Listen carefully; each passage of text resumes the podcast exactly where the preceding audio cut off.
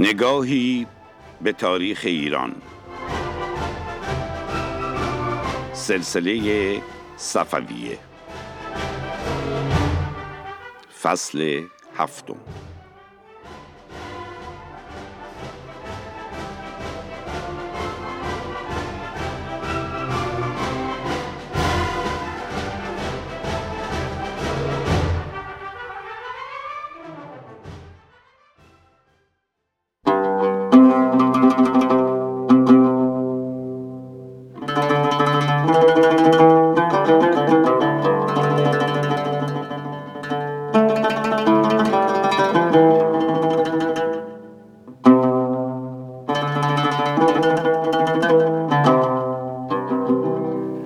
شنوندگان و همراهان صمیمی رادیو بامداد. در فصل گذشته برایتان گفتم که لشکر افاقنه متعاقب شکست سنگینی که در نبرد خراسان از سپاه قزلباشیان خوردند پراکنده و پریشان احوال شدند. لیکن به دلیل رفتار خائنانه وزرا و کارگزاران دربار محمد علی خان و ایدرخان بیات که به عنوان فرماندهان این نبرد قاعدتا میبایست مورد تشویق و احترام قرار گیرند به بهانه واهی به پایتخت احضار شدند که ناچارند لشکر شاهی رو بی سرپرست رها نمودند و روانه اصفهان شدند. متعاقب خروج این دو سردار فاتح از خراسان وزیر اعظم خائن پادشاه طی حکم و فرمانی محمود خان غلجه شکست خورده و نومید رو به سالاری و صاحب اختیاری خراسان منصوب می کند و اختیارات تام و کاملی به وی تفویض می گردد که بر همین اساس و به لطایف الهیل بر جمیع بلاد و قرای خراسان غالب و مستولی شده و فرصت رو غنیمت شمرده و آهنگ تسخیر کرمان و توابع رو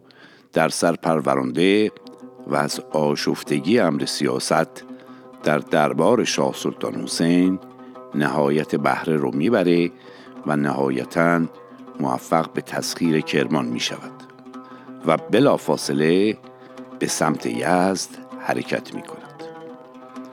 با وجود دفاع و مقاومت سرسختانه که در یزد در مقابلش صورت می‌گیرد لیکن یزد و توابعش را نیز مسخر نموده و به سمت پایتخت صفویه رهسپار می شوند.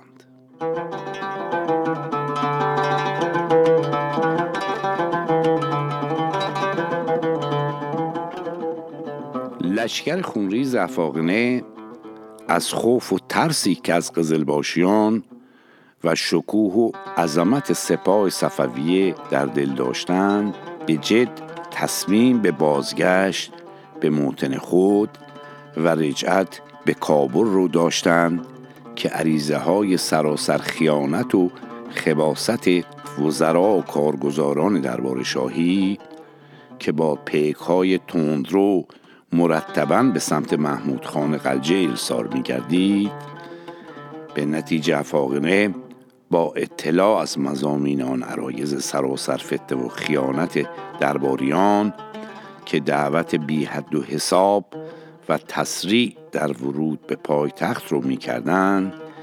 دلگرم و قوی شده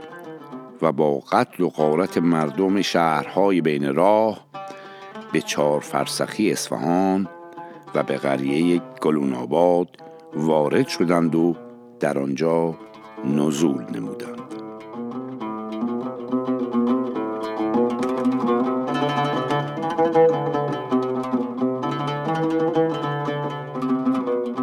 چون خبر نزدیک شدن قوای غارتگر و خونریز افغان به دارالسلطنه اصفهان رسید از آوازه ورود افاقنه پراسی با آزار و خونخوار و متعصب دینی وحشت و استراب در میان مردم شهر فزونی گرفت. پس سلطان جمشید نشان به وزرا و عمرا و ارکان دولت خود فرمود که در دفع دشمن چندان غفلت و احمال ورزیدید تا آنکه دشمنان به تدریج تسلط و اقتدار و غلبه یافتند و ممالک و قلمرو هم رو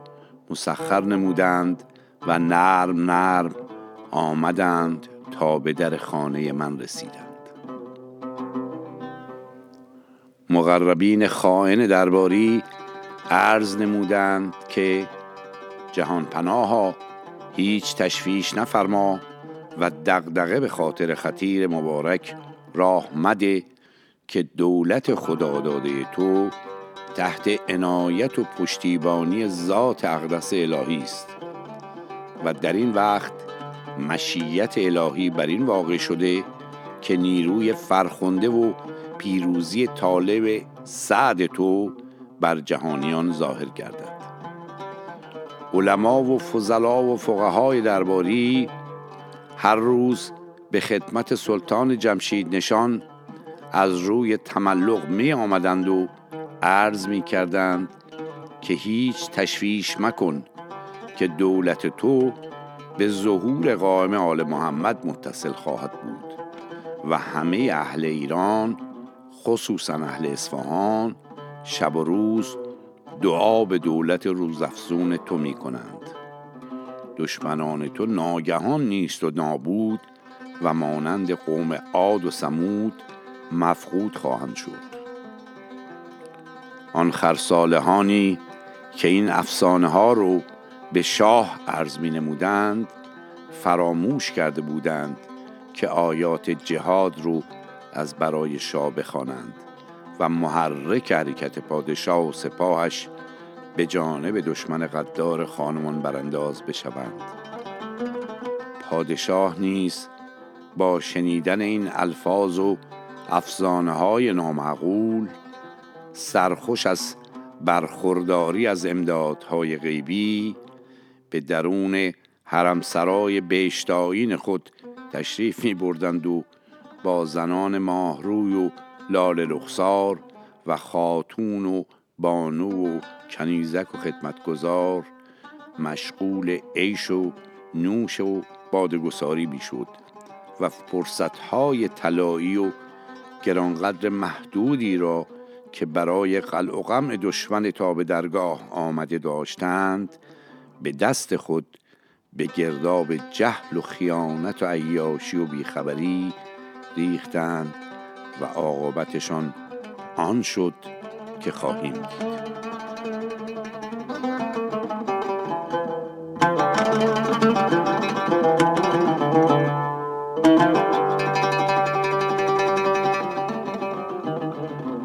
با اطلاع اهالی اصفهان از نزدیک شدن قوای خونریز افغان به شهر ناامنی و وحشت از عاقبت هجوم آنان شهر رو در بر گرفت و هر کدام از مردم اصفهان در فکر چاره‌ای برای حفاظت از جان و مال و ناموس خود برآمدند و کار بر خلایق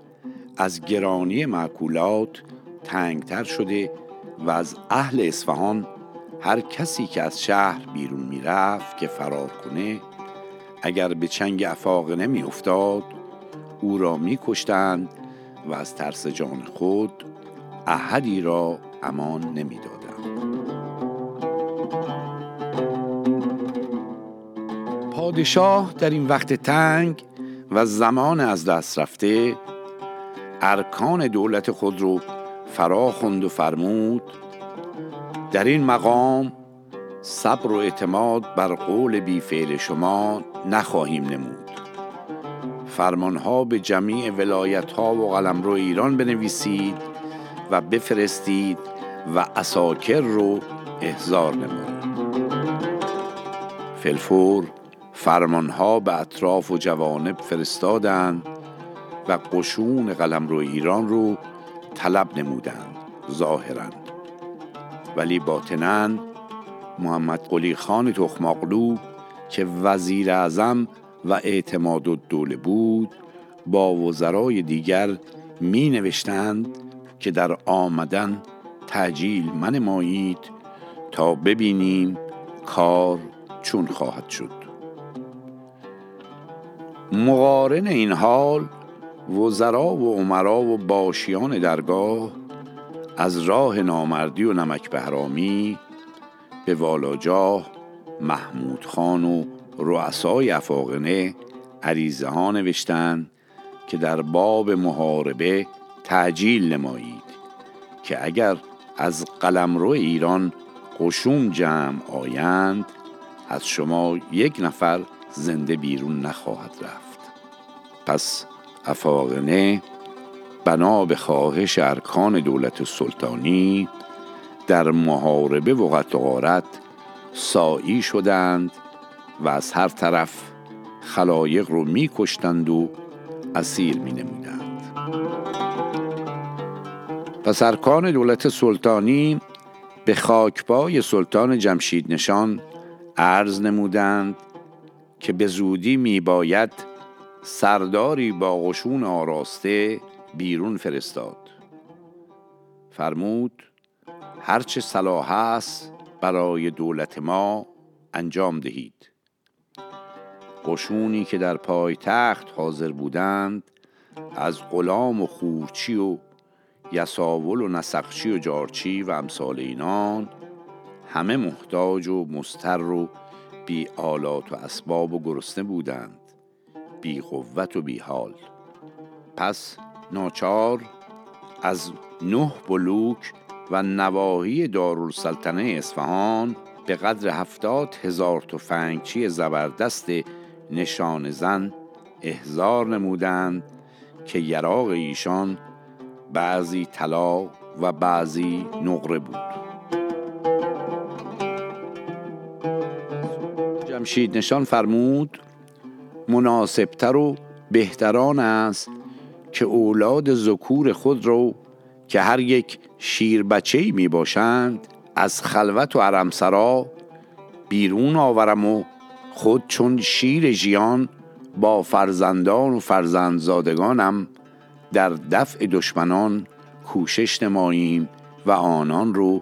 به جزای خود برسانیم که گفتند عروس ملک کسی تنگ در بغل گیرد که بوسه بر دم شمشیر آبدار زند. وزرا و عمرا عرض نمودند که ما در این مسلحتی نمی‌دانیم که فرزندان خود رو از خلوت بیرون آوری و مگر ما مرده ایم اگر تو یا فرزندان تو بیرون روید و با دشمنان جنگ نمایی ما رسوا می شویم و بزرگی سلطنت تو بر جای نمی ماند سلطان جمشید نشان فرمود پس چه کار باید کرد؟ همگی عرض نمودند که اکنون دولت خواهتر و غمخوارتر از وزیر اعظم نداری. این خدمت عظیم رو به وی بسپار. پس سلطان جمشید نشان با سوابدید ارکان دولت سلطانی وزیر اعظم رو که محمد قلی خان تخماقلو باشد سالار و سردار آن لشکر عظیمت اثر نمود و آن خائن دون همت رو با دستگاه فریدونی و دبدبه و ثروت قارونی به محاربه خسم بدخواه و پراسیب معمور فرمود. و وزیر اعظم نمک بهرام خیانتکار پنهانی عریضه نوشت و فرستاد نزد والاجاه محمود خان غلجه که ای نایب صاحب زمان و ای مظهر امن و امان از این کوکبه با عظمت و از این دبدبه با محابت ما تشویشی به خاطر خطیر مبارک راه مده که ما همیان پربادیم نه افعی پر زهر سیاد مبادا که پای همت والای خود از جا بلغزانی که دل ما با توست. و فی الحقیقت در خفا ما همه به خدمتگذاری تو در کمال سعی اشتغال داریم. پس وزیر اعظم با های و هوی و دبدبه و کوکبه و تمتراغ بسیار خرگاه بسیار عالی با زینت بسیار در خارج شهر اصفهان برپا نمود و خیمه های رنگ و رنگ و سراپا پرده از رؤسای لشکر به پیرامون خرگاهش برپا نمودند و به عیش و اشرت و کامرانی و استراحت مشغول شدند. هر روز از سوی وزیر اعظم خائن عریضه های شفقت آمیز به جانب افاقنه ای که از شوکت و عظمت و ثروت دستگاه لشکری سلطانی محو و مات و وحشت زده بودند نوشته و ارسال می‌شد و افاقنه رو تحریک و حریص به حجوم به دارالخلافه می کردند و پیشا پیش زفر و پیروزی افاقنه و شکست و ازمهلال سلطان جمشید نشان رو به آن دشمنان ملک و ملت وعده می‌دادند.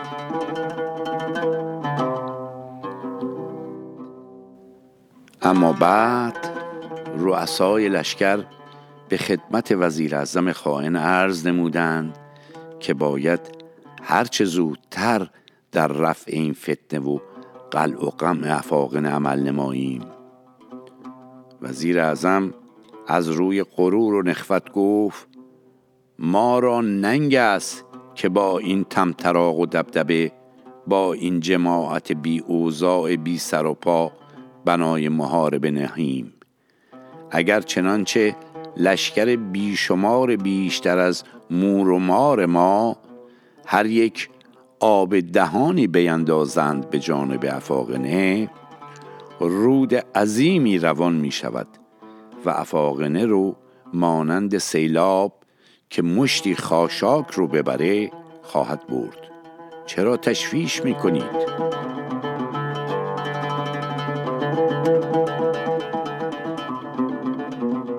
عدهای از سران لشکر به وزیر اعظم نادان و کش تدبیر به تندی خطاب نمودند که گویا از جز نموده ای که دولت سیصد ساله این سلسله جلیله صفویه رو بر باد فنا دهی.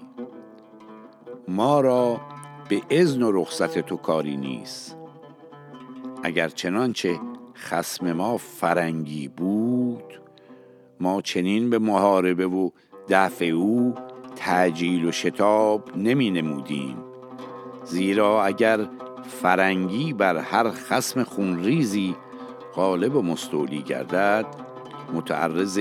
جان و مال وی نمی شود و او رو امان می دهد و با دین وی هم کاری ندارد و با عدل و احسان با خسم خود رفتار می نماید ولی اگر اهل تسنن بر هر خسمی غالب و مستولی گردد با جان و مال او کار دارد خصوصا اگر بر اهل تشیع غلبه نمایند. العیاذ بالله که جان و مال و دین وی در معرض تلف خواهد بود و خانهش را نیز خراب و ویران خواهند نمود و ما این جنگ رو جهاد اکبر می‌دانیم. وزیر اعظم به سرداران با غیرت که قصد دفاع از شهر و مردم رو داشتند گفت که دماغ شما هم مثل دماغ فتلی خان قاجار تیموری بسیار ناخوش است. برو و هرچه از پیشت می رود بکن و در هر کار که می توانید کوتاهی مکنید. ما از مکان خود حرکت نمی کنیم و با اطعمه و اشربه و میوه با حلاوت و این مکانهای دلکش و تماشای گل و لاله و سبزه سرخوشیم و زیانی به ما نمی رسد. و به اجزای لشکر خود فرمود همه مانند من شوید و آسود خاطر به عیش و اشرت مشغول شوید که افاقنه از سهم و صلابت ما ترسان و حراسان و در فکر گریختن می باشند شما مشوش مباشید.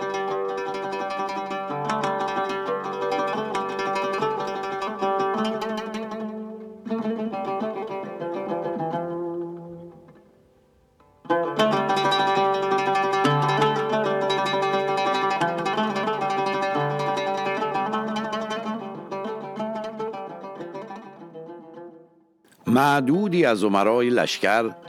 به فرماندهی فتحعلی خان قاجار تیموری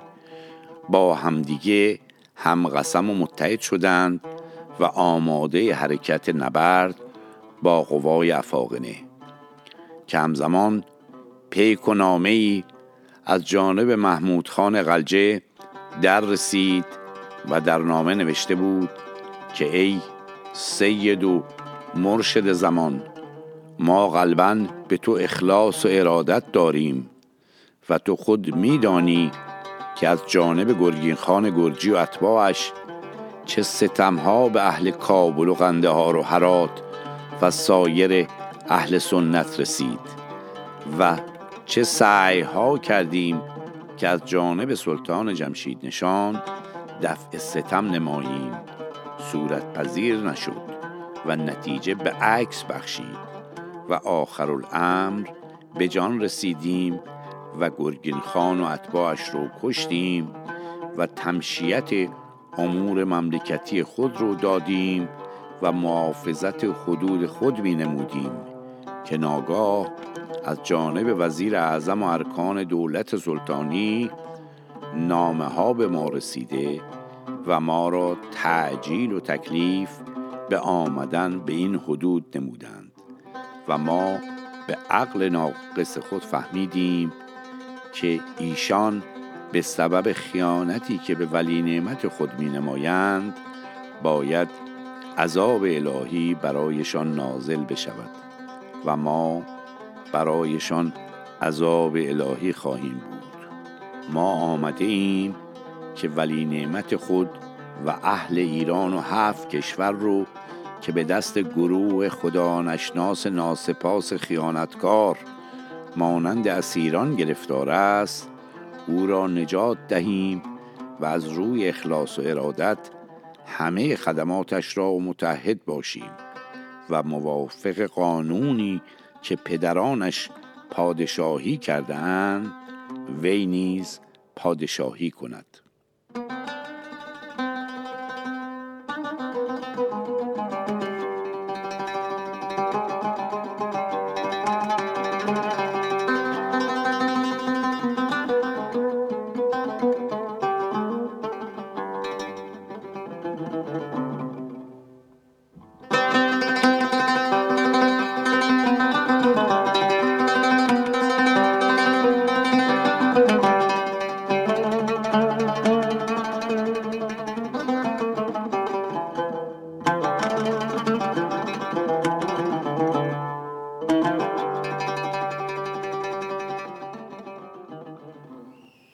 فتلی خان قاجار تیموری و هم قسمانش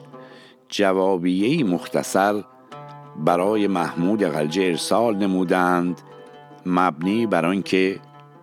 ما خود شاهد و مطلع از خیانت درباریان در این قسم اعمال ناسواب هستیم. لیکن چون نمک پرورده سلطان جمشید نشانیم و ولی نعمت ماست و در چنین وقتی که خسم خونریز به نیت دارالخلافه آن پادشاه از را جذب نموده جهاد رو در راه او وظیفه دینی و انسانی خود دانیم و به مال و جان در راه او کوشش می کنیم و مال و جان خود رو از وی دریغ نداریم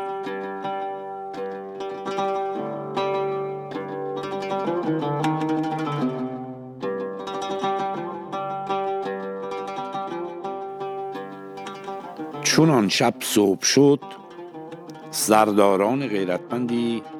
که عزم جهاد با لشکر افغان رو جذب کرده بودند به فرماندهی فخرالعمرا فتلی خان قاجار تیموری به همراه یاران و خیشان خود سلاح جنگ سراپا پوشیدند و از هر جانب به قصد دشمنان مانند نر شیران شکاری خروشیدند. آتش محاربه در میان دو لشکر خونخوار برافروخت. و آخر الامر هفت نفر از سادات و قاجار به درجه شهادت رسیده و به قدر دویست نفر از افغانها زهر جانسوز مرگ رو از دم شمشیر چشیده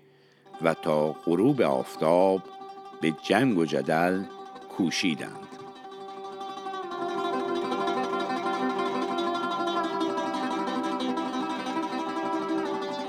چون شب فرا رسید دو لشکر دست از جنگ برداشتند و تبل بازگشت فرو کوفتند. عریضه در باب این منازعه به خدمت سلطان جمشید نشان نوشتند و عالی جناب فتلی خان قاجار تیموری آن عریضه رو برداشته و سرهای دشمنان مقتول رو بر سر نیزه ها نمود و با دبدبه علا روانه دربار معدلت مدار گردیدند و التفاتی به وزیر اعظم ننمودند.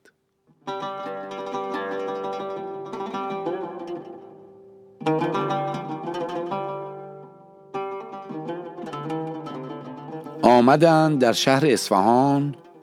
و تا به در آلیقاپور رسیدند و سلطان جمشید نشان از حریم خود بیرون آمد و آلیجاه فتلی خان قاجار تیموری رو بسیار نوازش نمود و او رو فخرالعمرا خطاب نمود و از حریم پادشاهی زنی که از نسل یعقوب سلطان قاجار که امیری از عمرای شاه عباس کبیر بود رو مطلقه نمود و به وی بخشید. فتلی خان قاجار تیموری که در آینده تاریخی کشور نقش مهمی رو ایفا خواهد کرد ایشان پدر بزرگ آقا محمد خان قاجار بنیانگذار سلسله قاجاریه می باشه که در برنامه های آتی به شرح بیشتر آن خواهیم پرداخت.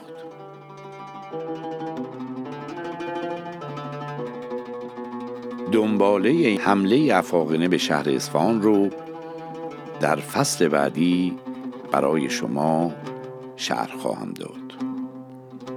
شاد و تندرست باشید.